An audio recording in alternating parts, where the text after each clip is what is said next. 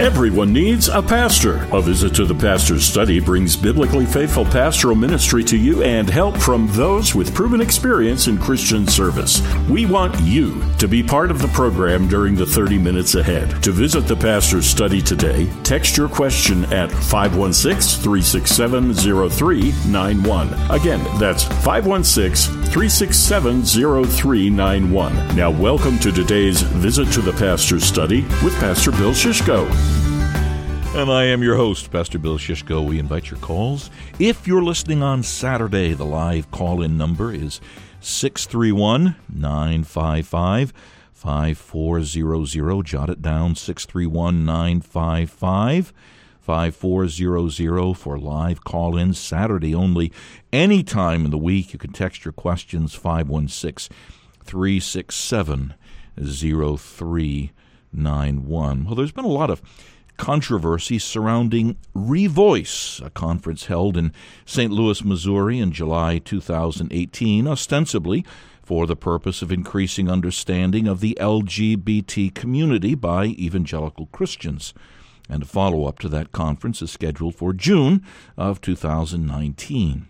The homepage of the Revoice 19 website greets visitors with what appears to be the Revoice motto fostering peace honoring dignity, preserving faith. Its mission is, quote, to support and encourage gay, lesbian, bisexual, and other same sex attracted Christians, as well as those who love them, so that all in the church might be empowered to live in gospel unity while observing the historic Christian doctrine of marriage and sexuality. Its vision and the reason Revoice exists is, again, I'm quoting, because we want to see gay, lesbian, bisexual, and other same sex attracted people who adhere to historic Christian teaching about marriage and sexual expression flourish in their local faith communities. We envision a unified church where these individuals can be transparent with their faith communities about their orientation and experience, where local churches utilize and celebrate the unique opportunities that lifelong celibate people have to serve others, where Christian leaders boast about the faith of people who are living sacrificial obedience for the sake of the kingdom and where all people, regardless of their orientation or experience, are welcomed into the lives of families so that all can experience the joys, benefits, and responsibilities of kinship. End of quote from the Revoice website. And those behind Revoice make it clear that they believe that much evangelical ministry to the LGBT community has done more harm than good, especially when it calls the pursuit of orientation change. Its statement on public posture and Christian witness includes this affirmation regarding doctrinal practice and culture. And again, I quote Evangelical Christian culture has been largely shaped by ex gay theology and a variety of ministries which promote the pursuit of orientation change as a chief measure of sanctification for gay, lesbian, bisexual, and other same sex attracted Christians. Thousands of men and women have suffered great spiritual harm and continue to live with deep emotional scars as a result of ministries focused on orientation change. Moreover, Christians have often disregarded the inherent dignity of LGBTQ plus people as fellow image bearers of God, treating them more as political enemies than as people whom Jesus calls his church to love. Many LGBTQ plus people long to hear Christian leaders apologize for these unbiblical and damaging approaches to ministry, discipleship, and public life. We, say the Revoice leadership, lament this. End of quote. Well, that's from the official statement published by Revoice. Now, these are, of course, serious charges to level against evangelicals and their ministries to people who identify as LGBTQ, but the fact that the 2018 Revoice Conference was hosted by Memorial Presbyterian Church in St. Louis, Missouri, a congregation of the doctrinally conservative Presbyterian Church in America, has raised more than a few eyebrows. While all are in agreement, or they ought to be, that Christian churches should be welcoming of all, there's clearly disagreement about what the Word of God says about sin and repentance in relation to issues of sexuality and gender identity. In a less than subtle response to Revoice and its conference, there's now God's Voice and its conference. The goal of God's Voice is to, uh, quote, bring biblical clarity to the recent confusion surrounding the issues of revoiced sexuality and LGBTQ plus Christians. God's voice will present a biblical response to the queering of the Church of Jesus Christ in an effort to teach, strengthen, and encourage believers and Christian leaders across all denominations to stand on the inerrant, unchanging, and life transforming power of the Word of God. And the statement concludes with what the church needs now is God's voice. End of quote. And so there you have it. Revoice and God's voice, two sides in the current discussions about the Bible, sexuality, gender, sin, repentance, and grace. My guest on today's visit to the pastor's study is one of the conference speakers for God's Voice, Reverend Al Baker. Reverend Baker is an ordained minister in the Presbyterian Church in America and has been in the gospel ministry for over 35 years. He received his Master of Divinity degree from Reformed Theological Seminary, Jackson, Mississippi, in 1981, and received his Doctor of Divinity in Evangelism and World Missions from Whitefield Theological Seminary, Lakeland, Florida. He currently serves as an evangelist with Presbyterian Evangelistic Fellowship, with his ministry base in Birmingham, Alabama. Today, he'll fill us in a bit more about Revoice and God's Voice and how they differ in addressing many of the issues of sexuality that we're facing today. So we invite your questions, and I'm sure you'll have them. If you're listening on Saturday, call 631 955 5400, or you can text your questions anytime 516 367 0391. Reverend Al Baker, welcome to today's visit to the Pastor's Study. Thank you, Bill. It's great to be with you. Hey, it's great to have you with us. Give us the big picture, Reverend Al Baker. What what are the main differences between Revoice and God's voice? Well, as I listen to you read back uh, their website, the uh, Revoice website, the thing that stands out to me so clearly is the issue of orientation, and um, they believe that they're born homosexual or uh, you know, due to the fall into sin, uh, that's their lot in life. Uh, they sometimes speak of their homosexual attraction uh, as of the fall uh, from the fall into sin, much like Matthew 19, the man's born a eunuch, or in John chapter 9, the man is born blind. That's just the way it is. It's their lot in life. They have to kind of deal with it. And um, that is not the picture in Scripture whatsoever. It's interesting how they will speak of the, the gay Christian, the homosexual Christian, uh, that sort of thing. And it's simply not a biblical concept. Uh, Paul says, as you know, 2 Corinthians 5, if anyone is in Christ, he's a new creation. The old has passed away, behold, the new has come. So one who may be uh, homosexual at some point in time when he's born again, he receives the Holy Spirit. God changes him on the inside. As Ezekiel 36 says, he takes out the rebellious heart that loves sin and hates God and puts in the heart that loves God and hates sin. Regeneration. And in 2 Peter 1, the apostle speaks of the fact that we now have, those in Christ, we have everything we need pertaining to life and godliness. So to me, the biggest contrast is the Revoice Conference would say, well, you know, they're born homosexual. They really can't change. It's criminal. It's cruel to try to get them to change. They speak of reparative therapy and so forth. Whereas the God's Voice Conference was remarkably refreshing because each of the speakers spoke to the fact that people choose at some point in time to become homosexual. You don't. You're not born that way. And that when they were born again, God radically changed them. We heard testimony after testimony of men and women who had been in that homosexual lifestyle and had been converted out of it. Stephen Black, who's the, the director of First Stone Ministries, was an avowed homosexual for many, many years. Dennis Jernigan, who's a pretty well known songwriter and performer, was a homosexual. They both have been converted many, many years ago and now are married and have a lot of children and so forth. And they will tell you that God saved them out of that. Now, they would also be quick to say, that it's a it's a stronghold uh, that sin, and it sometimes it takes them a while to really get free from it. But they knew that they were free, and they continued to mortify the deeds of the flesh, as Paul says in Romans eight and Romans six, and began to see progress in holiness. So that's to me the major difference. To sum it up again, revoice, orientation. That's the way it is. You're never going to change.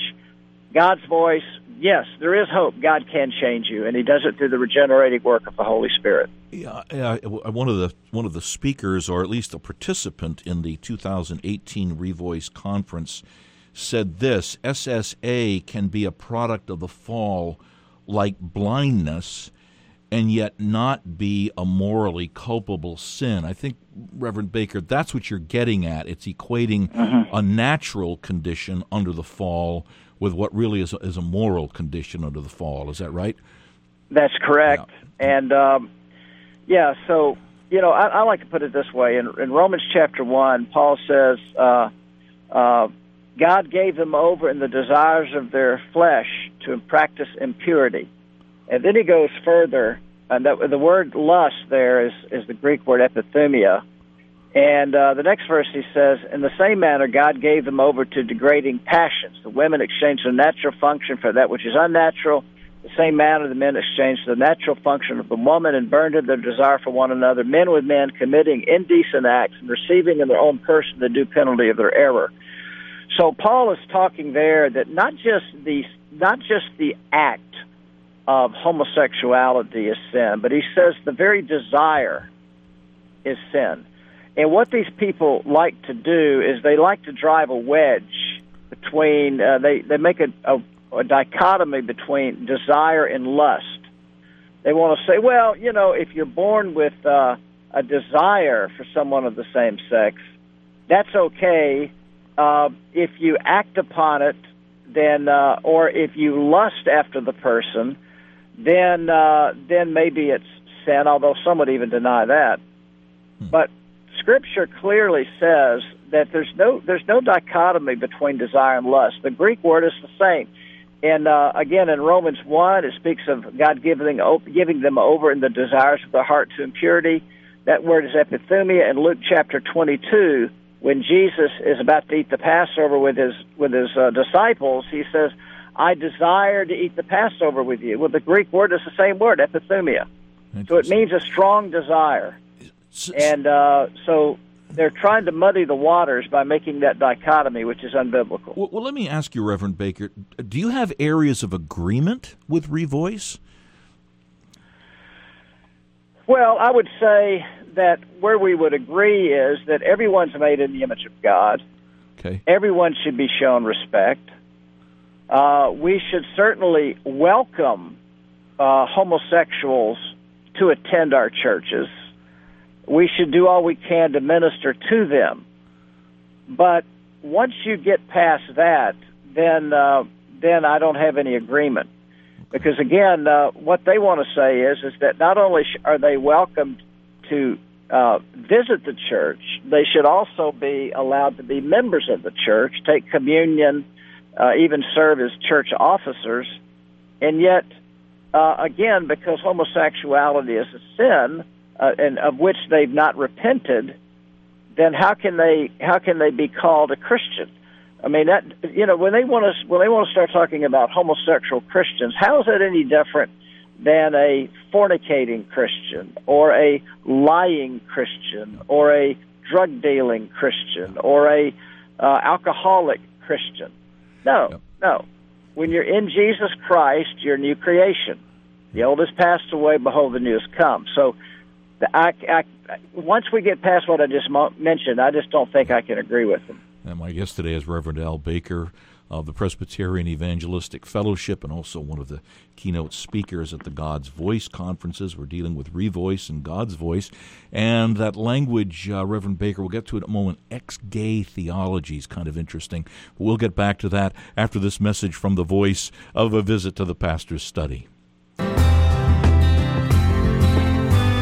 It's not enough to listen to pastors on the radio or to watch them on television. Everyone needs a biblically faithful pastor, and everyone needs a biblically faithful church. A visit to the pastor's study is a ministry of the Orthodox Presbyterian churches in the metropolitan New York area. We're no substitute for a faithful pastor in a local church, but we are a supplement. Visit our website, www.visitthepastorsstudy.org, and you can bring the ministry of this program right to your electronic device. Here you'll find archives of past programs, a weekly message from Pastor Bill's Pastor's Post, helps for pastors, helps for congregation members, material for officer training, and much more. That's www.visitthepastorsstudy.org. And we also invite you to contact the host of this program, Pastor Bill Shishko. You can email him at visitpastorbill at gmail.com. He'd love to hear from you so that he can bring his pastoral ministry to you personally. That's Visit pastorbill at gmail.com. Remember, everyone needs a pastor. And now back to today's edition of A Visit to the Pastor's Study. Your host, Pastor Bill Shishko. Today we're dealing with Revoice and God's Voice. My guest is Reverend Al Baker, one of the speakers for the God's Voice conference. Uh, Reverend Baker uh, uh used the language of uh, that I found interesting, ex-gay theology, and of course you mentioned that at the God's Voice conferences you have a, a number of people who were converted out of a homosexual lifestyle, and the, the leadership of Revoice regards quote the purpose of orientation change as a chief measure of sanctification for gay, lesbian, bisexual, and other same sex attracted Christians, or I think that's what they mean, ex gay theology. They say that has done, quote, great spiritual harm and brought deep emotional scars to thousands of men and women. What's the response to that from the God's Voice Conference?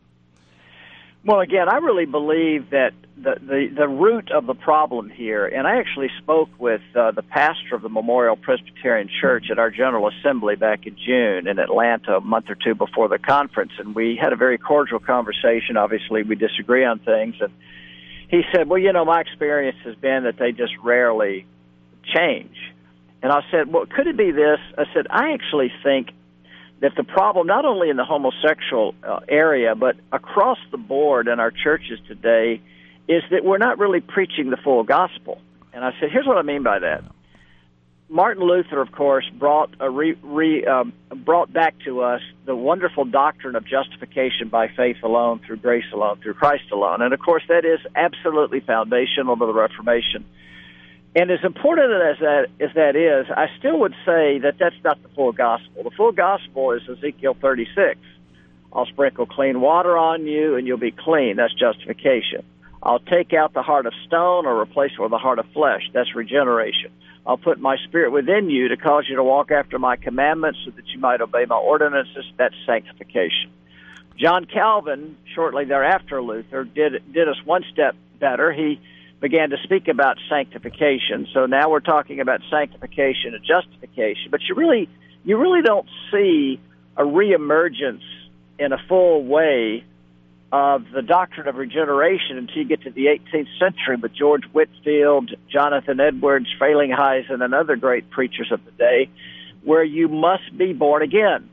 So I think what we have is over the last maybe 50 to 100 years in the American church, we preach a justification only gospel. It's wonderful, it's glorious that God will forgive us of our sins, that He will uh, cleanse us, that He will give us the imputed righteousness of Jesus, and that's wonderful. But I think what we have is I think we've got our churches are full of people who have believed, as they say, they've they've made a commitment, they feel better about themselves, but they still have a rebellious heart. Therefore, they don't have the capacity, they don't have the ability to live a godly life because they're still dead in their sins. And so, you know, when you're when you're telling uh, someone who's you know made a decision, as it were, for Christ, but their lives have not really changed, their heart has not changed, and then you're expecting them to, as they put it, uh, uh experience ex-gay theology. Well, that's like that's legalism. That's that's putting a straitjacket on these people. Well, of course they can't do it.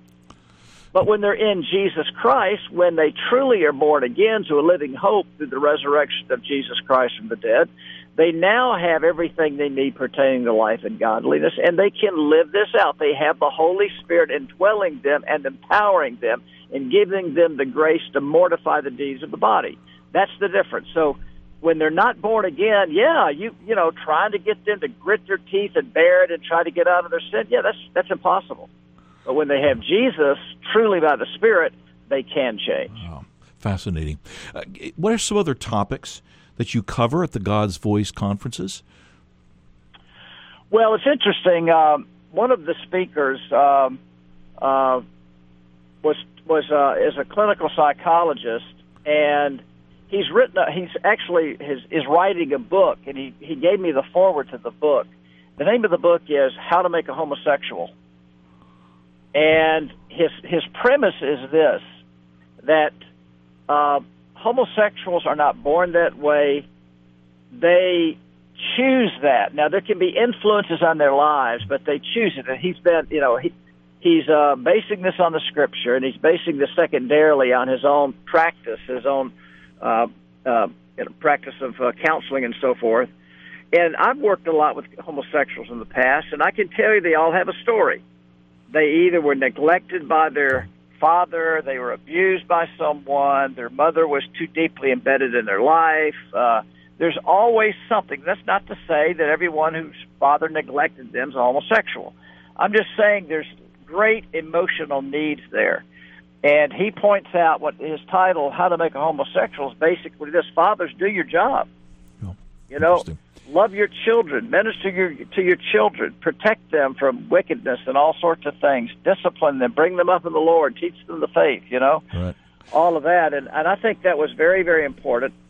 Um, one of the speakers uh, was Tom Littleton, and Tom has done enormous research, digging deeply, sort of as an investigative reporter of where all, the, all this stuff comes from.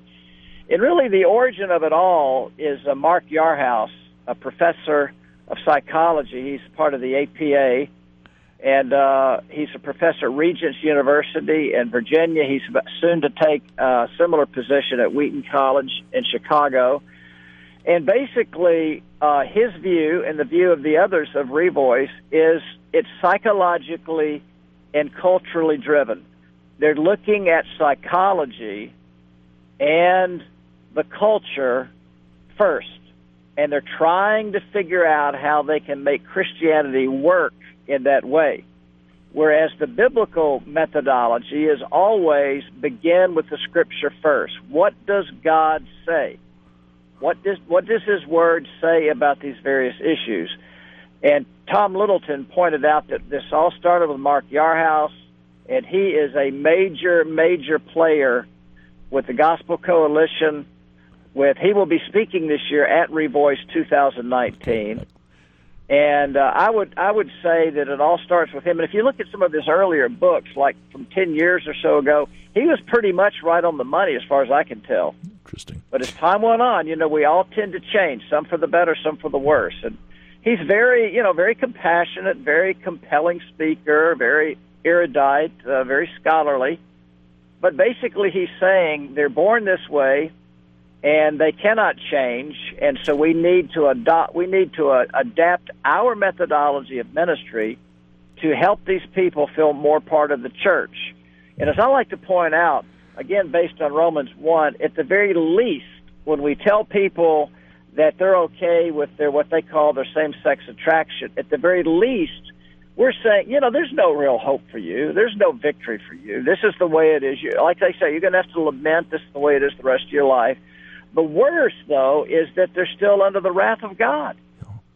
Because again, in 1 Corinthians 6, Paul says that, that neither fornicators, nor idolaters, nor homosexuals, nor the effeminate, nor liars, nor drunkards, nor thieves, nor revilers will inherit the kingdom of God. Reverend Al Bay, hey, thanks. You know, this is excellent. We're we're down to the wire on time, but thanks so much for being our guest today. God's Voice Conference and Reverend Al Baker, thanks for being my guest today. Remember, Sunday is the Lord's Day. Be sure to set apart time to worship the Lord in a church that's faithful to the Word of God. Remember, everyone needs a pastor. You've been listening to this week's A Visit to the Pastor's Study, a ministry of Reformation Metro New York Incorporated in the Orthodox Presbyterian Churches of Metropolitan New York and Connecticut. For more information on the program, check out our website at www.visitthepastorsstudy.org. That's www.visitthepastorsstudy.org. Listen in next week for another Visit to the Pastor's Study. Remember, everyone needs a pastor.